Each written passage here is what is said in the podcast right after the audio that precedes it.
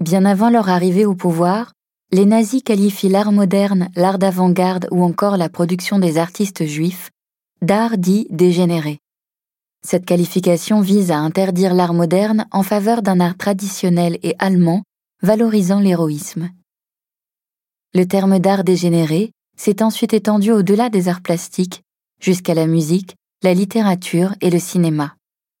Entre juin et novembre 1937, le régime nazi organise à Munich une exposition réunissant plus de 700 œuvres qualifiées de dégénérées, choisies parmi 20 000 œuvres saisies dans les musées allemands. Presque tous les grands artistes du XXe siècle sont alors exposés.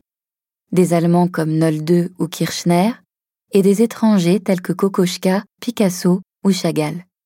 Dans un discours, Hitler qualifie l'art moderne de malade, stigmatisant ces artistes qui, selon lui, souffriraient de problèmes oculaires. Cette idée transparaît dans l'exposition, où les œuvres sont présentées tels les symptômes de ce mal qui toucherait l'art international. Gratuite et itinérante, L'exposition circule durant quatre ans dans toutes les grandes villes d'Allemagne et d'Autriche et est fréquentée par près de 3 millions de visiteurs. À l'issue de celle-ci, de nombreuses œuvres sont détruites. En 1939, une centaine d'entre elles sont tout de même vendues lors d'une vente en Suisse à Lucerne. Le régime nazi réprouve cet art, mais souhaite en tirer profit. De nombreux artistes s'exilent aux États-Unis. Ils contribuent à la diffusion de l'art moderne. Ceux qui restent en Europe sont contraints de se cacher ou de se réfugier dans une sorte d'exil intérieur.